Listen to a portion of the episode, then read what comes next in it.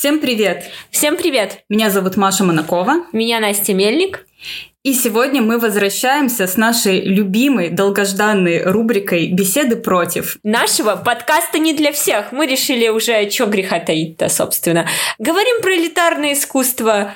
И существует же кино не для всех, которое мы, кстати, сегодня и будем обсуждать. Поэтому и подкаст наш, в принципе, не для всех.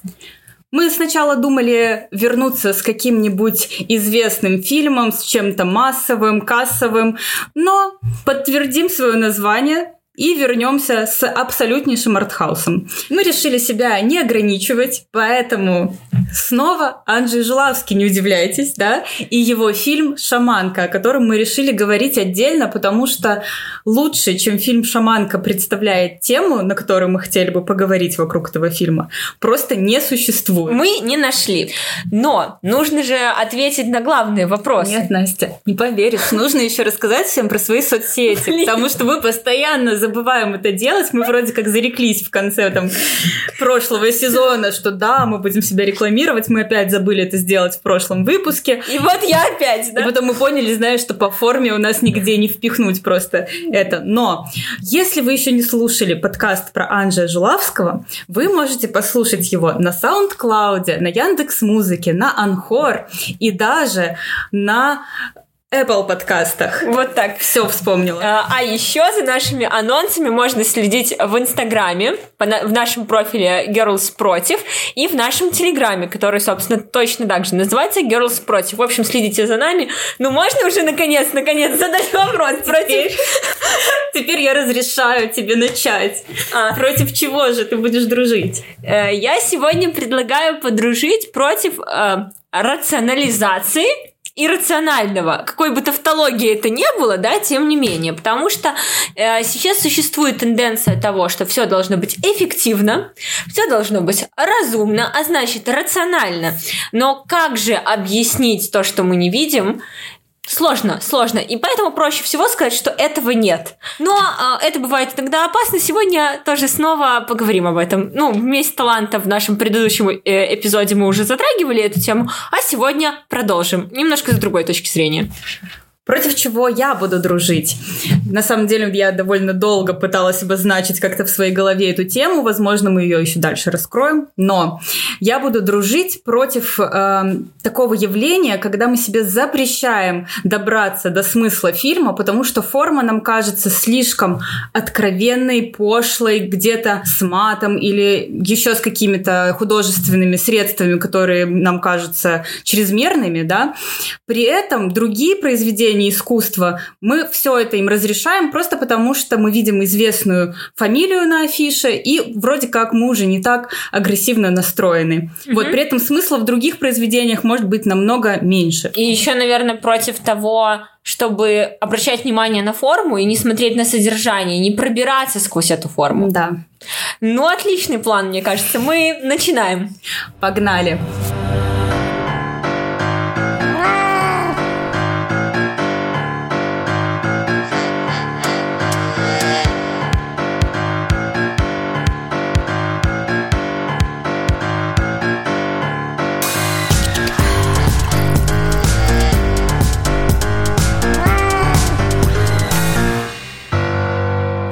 Внимание! Сейчас начинаются спойлеры, поэтому если вы не хотите, то можете сразу идти смотреть кино. А мы предупреждаем, что фильм жесткий. Мы и в э, выпуске о Жулавском говорили о том, что, в принципе, его кино, оно такое, нужно быть морально готовым к нему. Идеальная схема, мы с тобой придумывали идеальную схему, что либо вы сначала смотрите фильм, потом слушаете наш подкаст и идете смотреть фильм еще раз, либо вы можете, например, послушать сначала наш подкаст, а потом посмотреть фильм, и, в принципе, сюжет не является единственной ценностью, как во многом другом развлекательном кино. Там важна атмосфера, музыка, как это снято, как играют актеры. И, может быть, после нашей, э, нашего анализа и смысла, который мы там нашли, уже он не будет таким жестким и настолько шокирующим. Возможно. Может быть, мы не знаем. Но для начала, в любом случае, нам нужно рассказать вам сюжет этого прекрасного фильма. Да. И с этого момента спойлеры. Итак, а, есть два главных героя. Это антрополог Михал взрослый мужчина, и студентка, имени которой мы не знаем. Ее все называют итальянка. Итальянка и Михал знакомятся случайно на съемной квартире. Она хочет снять эту квартиру, а его брат оттуда съехал. И первая сцена сразу очень перекликается с последним танго в Париже. Париже Если да. кто-то смотрел, они занимаются сексом сразу вот в этой квартире после знакомства. Что еще нужно знать про этих героев? Что он успешен в своей карьере, он работает в университете, у него есть э, невеста, вроде архитектор, э, тоже интеллектуальная девушка. Друзья у него тоже суперобразованные ребята. Вот как может существовать интеллект, он настолько там в чистом виде и существует. Она является его полной противоположностью. Она из э, семьи алкоголички. Ее отец умер, по-моему, вообще. Ну, то есть она из какого-то очень неблагополучного района. И вообще здесь нужно упомянуть, что действие происходит в 90-е годы в Польше. Мы видим картину такой разрухи постсоветской, такой типичной для перестроечного вот этого кино. Периода вообще, да. в принципе. Угу. Очень мрачная картинка, вот это индустриальные пейзажи, серость, эм, какие-то грязные улицы. Да, действие происходит в Кракове, а она, получается, из-под какого-то там местечка города города, провинции, в общем, под Краковом, и тоже это резкий контраст. Она приезжает туда учиться, в Краков. В общем-то, это люди из двух абсолютно противоположных миров. И Михал, как антрополог, как человек максимально рациональный, интеллектуальный, образованный. образованный, для него этот роман с итальянкой довольно странное решение. Да, объясняется это и спровоцировано это во многом второй линии, которая рассказывает нам фильм. Начинается она с того, что находит мумию шамана, они начинают исследовать, от чего он погиб, э, находят у него галлюциногенные грибы, и в лаборатории тоже вот происходит это исследование, и Михал им занимается он видит же, что он, я думаю, у него всплывает, как у антрополога, вот эти все мистические истории про шамана, который идет к просветлению через нижние чакры, к верхним, через секс к просветлению. Да, потому что э, нижняя чакра, она как раз сексуальное удовольствие и символизирует. Более того, там есть еще такая сцена, где она приходит к нему в лабораторию, в музей, и он там читает лекцию как раз про эти чакры, он и говорит – это происходит в музее, и там такое стекло, как это называется, стеллажи, да, где экспонаты витрины. выставлены, витрины, да. И она, значит, припадает губами к этому стеклу, ведет себя крайне странно, он это видит, но он э, заканчивает свою лекцию, и тем не менее идет вместе с ней куда-то опять в эту квартиру. Да, и, в общем-то, из такого суперрационального, продуманного человека он э, предается абсолютно животной страсти, я думаю, не понимает даже, что с ним происходит, и в конечном итоге его жизнь просто разрушается. Я еще думаю, что он предается этой животной страсти, потому что он хочет испытать вот это вот чувство духовного просветление, ну, просветление. Типа прийти к нему, прийти да. через секс к, э, к духовному просветлению. Я думаю, что он думает, что он настолько много об этом знает, что он может с помощью этой девушки осуществить то, что никому еще до него не удавалось. Не, не удавалось, да. Приводит это к тому, что антрополог Михал теряет фактически все, что у него есть. Его невеста кончает жизнь самоубийством из-за него.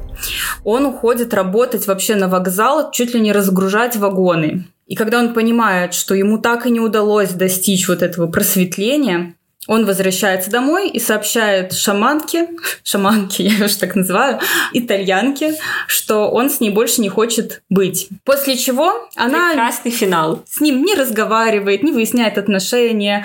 Она просто берет консервную банку, разбивает ему голову, и ест его мозг ложкой.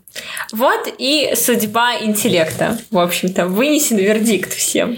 Ну, все это еще возможно, потому что я еще скажу пару слов про образ э, итальянки. Это девушка абсолютно ненасытная, которая на протяжении всего фильма потребляла абсолютно все, что попадалось ей э, на глаза, начиная от секса, заканчивая кошачьим кормом. Поэтому сам факт того, что она решила именно съесть его мозг, потом не вызывает никаких вопросов, потому что, в принципе, она ела и пила все, что, что появлялось вообще в этом фильме.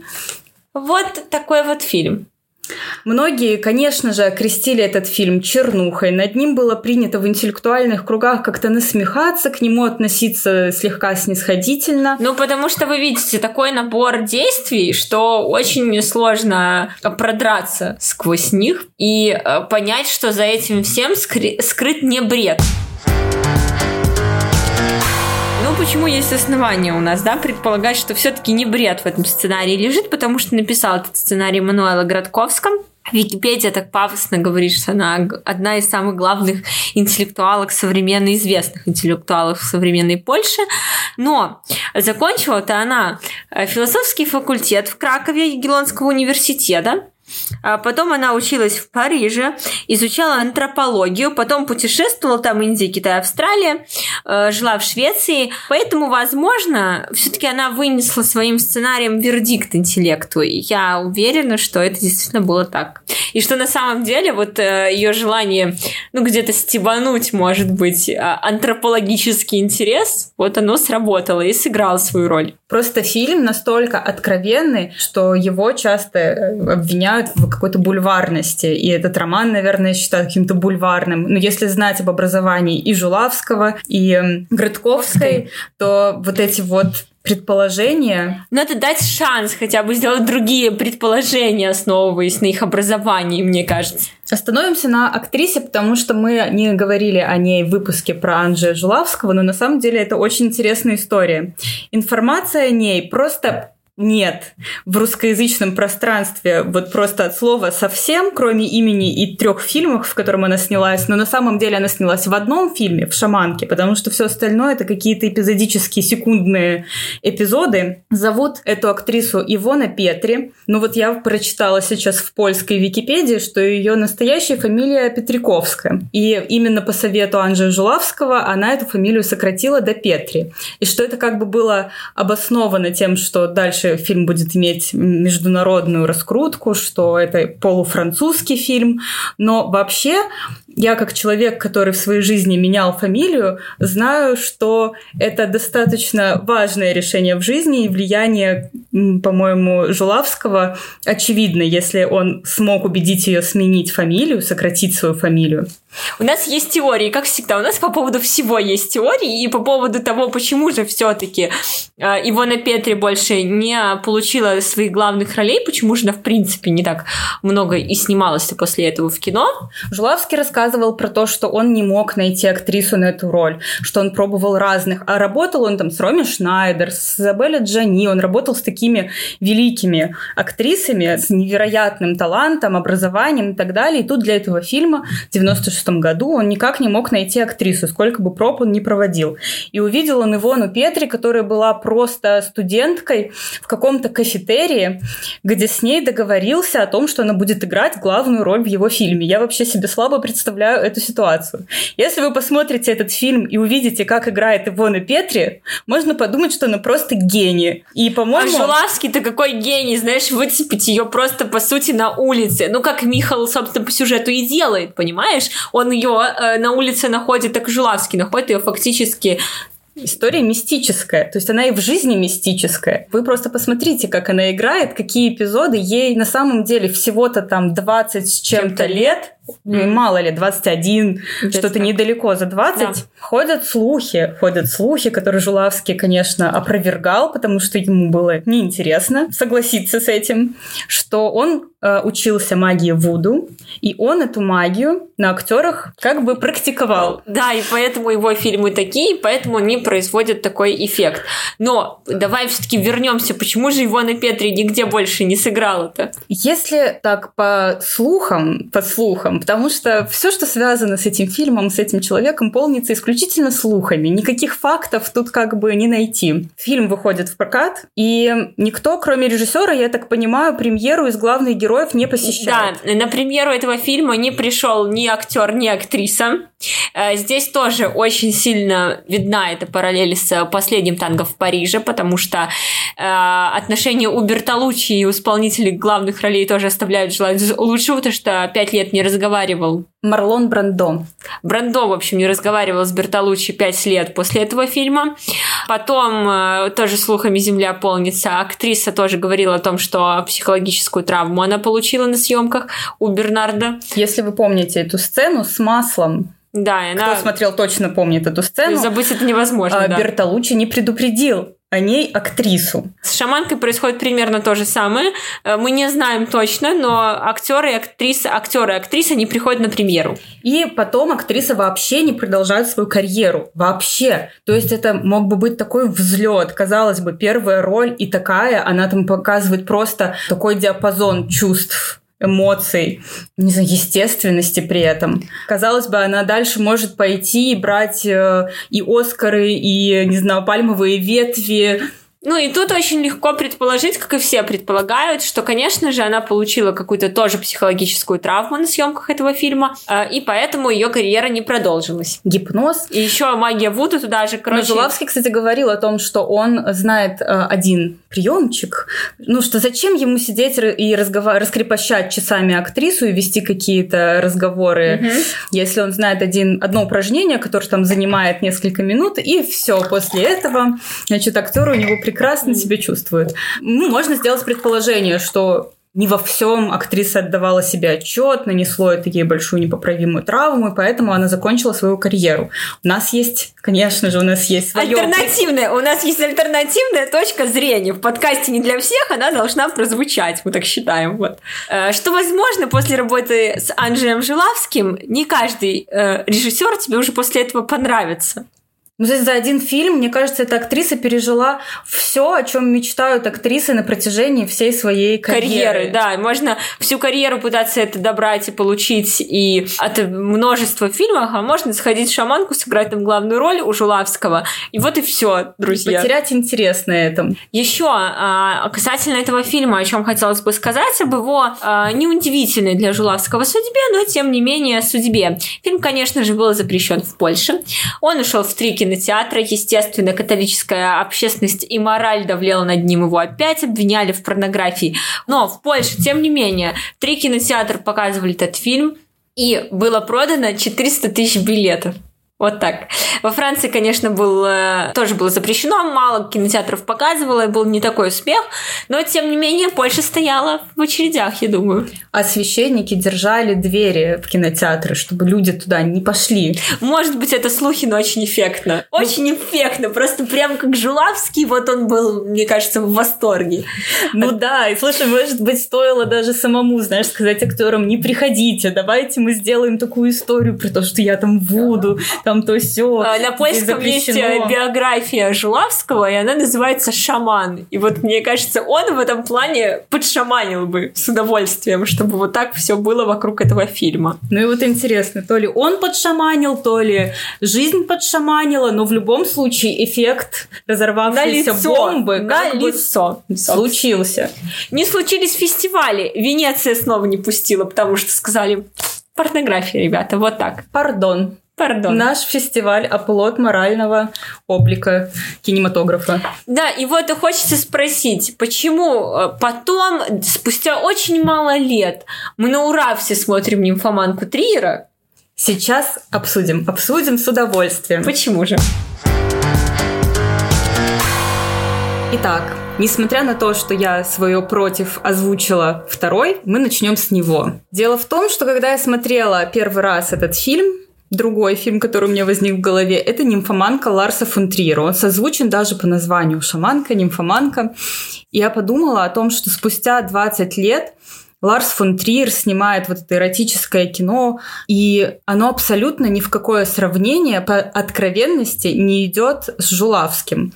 Все, что снято в «Нимфоманке», мне кажется супер искусственным, невозбуждающим, холодным. При этом справедливости ради хочется сказать, что более откровенная натура предстает у нас у Триера, и тут возникает у меня вопрос, почему когда мы смотрим «Нимфоманку» Ларса фон Триера, мы абсолютно не возмущаемся откровенности его сцен и как-то пытаемся понять, о чем же этот режиссер нам хотел сказать.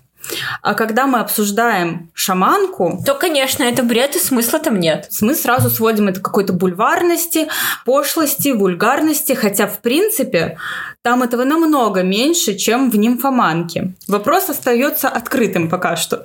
Да, а, у меня возникла ассоциация с последним танго в Париже. Как бы я не любила Бернардо Бертолуччи, я его здесь, к сожалению, в покое оставить не могу. Так вот, у меня тоже возникает вопрос, почему же Бернардо в 1972 году, э, снявший более откровенный фильм, не хочется мне приравнивать два сюжета, но они более или менее даже по смыслу схожи. Ну, недаром Жулавский просто цитирует где-то э, есть, Бертолуччи. Да. Ну, то есть я уверена, что это открытая отсылка к последнему танго в Париже. При этом последнее танго в Париже, извините меня, простите, было номинировано и на Оскар, и на Золотой глобус. Ну, получила, не получила, здесь уже на самом деле нет разницы. А в Венецию Жулавского даже не пустили. Короче, почему? Что вы выходит тогда, получается, Бернарда можно, а Жулавскому нельзя. Пока что все наши объяснения сводятся к тому, что Бернардо Бертолуччи итальянец, французский фильм, и вот этим темпераментом это, видимо, разрешается, это в наши рамки как-то нормально заходит, и откровенно здесь воспринимается как нечто само собой разумеющееся. А с еще, другой стороны, еще... поляк... Ну, слушай, ну, с другой стороны, поляк Полански, который снимает «Горькую луну», и тоже это как бы так выглядит не то чтобы пуритански, при этом польский режиссер. Ну, может, в Америке, ладно, в Америке ему тоже все можно. Да, а... он же из Польши уехал, я вот вчера слушала и Бернарда, и Поланского, я вчера смотрела документальный фильм про Голливуд, и вот слушала и того, и другого. Так вот, э, да, Поланский говорил, что, конечно, в Польше он не мог снимать кино. А Жулавский вот осмелился, понимаешь? Но у него был, э, подожди, у него был польско-французский фильм, «Нимфоманка» совместный. Но действие это происходит в Польше, и герои тем не поляки. Менее, тем не менее, никого, блин, не устроило опять. Ну так потому что, понимаешь, если бы он снимал этот фильм, я думаю, во Франции с французскими актерами, возможно, это бы зашло полегче. Возможно. Возможно, мы предполагаем. Да, он снял уже французский фильм, ага, про Джордж, про Джордж Санд снял, и французы сказали «сорян, чувак». В общем-то, тогда единственным логичным объяснением остается то, что на самом деле запрещают не оболочки, запрещают смыслы. Смысл слишком, слишком порнографичный смысл, знаешь, открывающий всю порнографию нашей жизни, который не относится к сексу. Я сейчас не про секс говорю вообще. И поэтому Ларсу фон Триеру снимать нимфоманку можно, потому что это, в принципе, кино про антилюбовь. Ну, слушай, ну хорошо, ну, может быть. А тогда с Бернардо другая история, например, да? Мне кажется, с Бернардо история, что это не перекидывалось на общество. Это касалось двух людей и взаимоотношений думаю, мужчины что, и женщины. Я думаю, что там этот смысл, до него еще докопались и его нашли. А мне кажется, в Жуласком никто даже не хотел искать. А если нашли, то две дороги, вот, понимаешь? Мы либо ищем смысл, находим и не хотим, ну, да. типа, нашли, сказали, нет, нам это не надо. Либо мы говорим слишком порнографично и до свидания. Раз уж ты сказала про две дороги, мы все-таки относимся к категории людей, которые фильм посмотрели, э, которых сцены секса не смутили и откровенные сцены. И мы до этого смысла все-таки добрались. Вопрос как бы что может не понравиться в смысле этого фильма. А не понравится в нем может примерно все, с какой стороны не посмотри. Угу. Значит, первая сторона, которая в этом фильме присутствует, естественно, такая социальная, остро политическая на тот момент, потому что это это снималось в 96 году в Польше после развала Советского Союза, когда все стало на тот момент максимально плохо. С одной стороны, мы имеем героиню итальянку, абсолютно дикую, необразованную, которая вдруг получила возможность удовлетворять свои потребности. А потребности у нее очень простые. У нее есть потребность в сексе, в том, чтобы вкусно поесть, хорошо выпить и веселиться в том примитивном плане, в котором она это понимает. Угу. С другой стороны, Михал, который олицетворяет польскую интеллигенцию, интеллектуалов, которые думают, что они выше, чем дикая угу. студентка, и при этом думают, что они что-то в этой ситуации вообще понимают, меняют. Угу.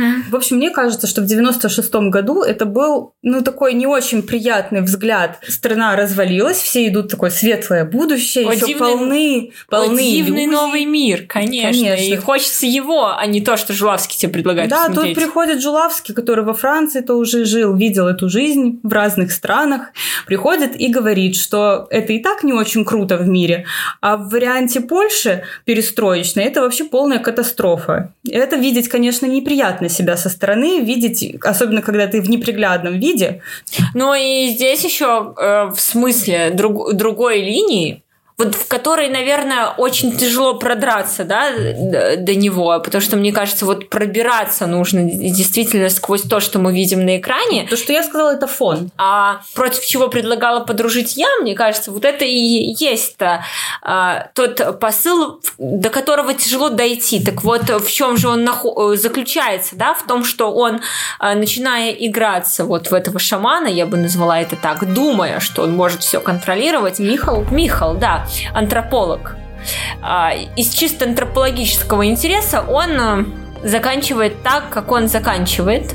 С дыркой в голове. С дыркой в голове. Потому что, как бы мы не хотели сказать, что мы познали этот мир, мы его узнали, а, но на самом деле это абсолютно не так. И чтобы понимать последствия, нам нужно знать, как этот мир работает. А если мы не знаем до конца, то мы не можем даже предположить, чем что какие-то наши действия могут обернуться против нас. И есть те законы, которые мы действительно не видим, и работать они будут точно так же, как гравитация. Да? Они не спросят, что мы думаем по этому поводу, а просто приведут нас к такому финалу. И мне кажется, что э, Градковская своим этим финалом вынесла прекрасный вердикт. Вот прекраснейший вердикт тому, что может произойти, если мы будем думать, что наш интеллект может на самом деле все контролировать. Смотри, мы же говорим о том, что э, шаманка представляет э, собой общество потребления, современную Польшу, которую вот, наконец-то все все увидели, возможности, дорвались до них наконец, и нужно насладиться ими в полном объеме, и, ну и так далее, да? Это все. Но наказание то по сценарию получает непосредственно антрополог, за что ж так его? Я думаю, что потому что шаманка делает это все-таки неосознанно. То есть это абсолютно животный инстинкт, который вот не, Ей без движет. рамок, да, никак, не, нету рамок, и он вот вырывается. Антрополог, образом. антрополог, он же тоже не отрицает эм, невидимое, потому что если он человек действительно интеллектуальный, э, я думаю, что он не может отрицать полностью влияние на нас нематериального мира, и поэтому ему так интересен этот шаман, чакры там и так далее. Но он думает, что он как человек очень умный, очень образованный, конечно же, сможет воспользоваться этим неосязаемым в свою пользу. То есть он потребитель чего-то даже нематериального, который делает это абсолютно осознанно для своей собственной выгоды, для и своего пользы. удовольствия и пользы. И когда ты пытаешься нажиться на вещах э, настолько сильных, да, энергетически, да, пусть невидимых, но тем не менее сильных, ты от них получаешь, э, хочется сказать, привет, и они тебе передают таким образом. Ну, фактически так и есть. Они тебе обраточку возвращают. В общем-то, он думал, что он воспользовался этой девушкой, и вообще плевать на нее, она какая-то вообще какая-то... Неотесанная. Неотесанная, ее не жалко. Знаешь, она просто вот какой-то ну, про- он... продукт своего вот этого ага. ужасного социального да. слоя, вообще какая-то полубомжиха, понимаешь? Ну, по а, большому счету. А он-то, он-то, это другое. Он светило науки. Вот именно. Поэтому не страшно, если он вот это переработает в своих интересах э, и выплюнет. А выплюнули в итоге-то его, его. мозг по большому счету. Вот так. Он не учел, что эта девушка абсолютно не собирается с ним тут разговаривать э, разговоры интеллектуальные, и интеллигентные. Да, и что-то там контролировать, знаешь ли, в себе. И что-то там обсуждать, да, и свои порывы контролировать. Да, вот. верно. И вот происходит э, то, что животная сила в нас, как бы мы не хотели э, эволюции сказать, что мы, конечно, выше всех видов животных, но, тем не менее, она берет верх. Мне кажется, что сейчас это актуальнее, чем в 96 году, потому что мы живем в мире максимально отдаленным и от религии, и от обсуждения всего духовного. Потому что что может противостоять нашим животным порывам? Именно наш дух и может противостоять. А мы это слово исключаем из нашего лексикона, думаем, что если мы его уберем, потому что это не модно или потому что это не современно, то как-то мы без этого выживем. А выживем мы примерно вот так, вот как Михал из фильма Жулавского. Вот так мы и выживем. Ну да, потому что другие люди, которые уже воспитываются без понимания, что такое дух, угу. будут превращаться вот в таких итальянок, которые разговаривать с нашими интеллектуалами, которые все рационализировали и думают, что они контролируют, надменно думают, что они контролируют ситуацию, разговаривать они с ними уже не будут. Итак, медленно и плавно мы уже приближаемся к финалу на примере уже двух эпизодов, один про Жулавского, второй про шаманку, еще наших анонсов, я думаю, вы уже сделали выводы, готовы вы к этому кино или нет. По крайней мере, по нашей настойчивости, я думаю, вы уже поняли, что на нас это произвело большое впечатление, что редкость, потому что видели мы достаточно много очень разного кино. И хотелось бы как-то по-другому прийти к смыслу нашего выпуска. И вот у нас один эпизод, второй эпизод, разные темы на обложках. А финал у нас всегда один и тот же. Но, тем не менее, снова и опять, и, может быть, уже надоест это слушать, но мы повторим. А, потому что единственный способ нашего выживания, и в шаманке мы снова это видим, это возвращаться к нашей духовности и развивать нашу собственную нравственность. Это один, блин, способ выжить. Потому что если хотите другой, посмотрите шаманку, конец, и все будет понятно. Что ж, на сегодня пожелания излишне, интеллекта достаточно. Мы наконец-то вернули нашу основную, любимую рубрику «Беседы против», где мы можем и даем себе полное право выносить вердикты а против кого мы подружим в следующий раз, узнаем в следующем эпизоде. Всем пока!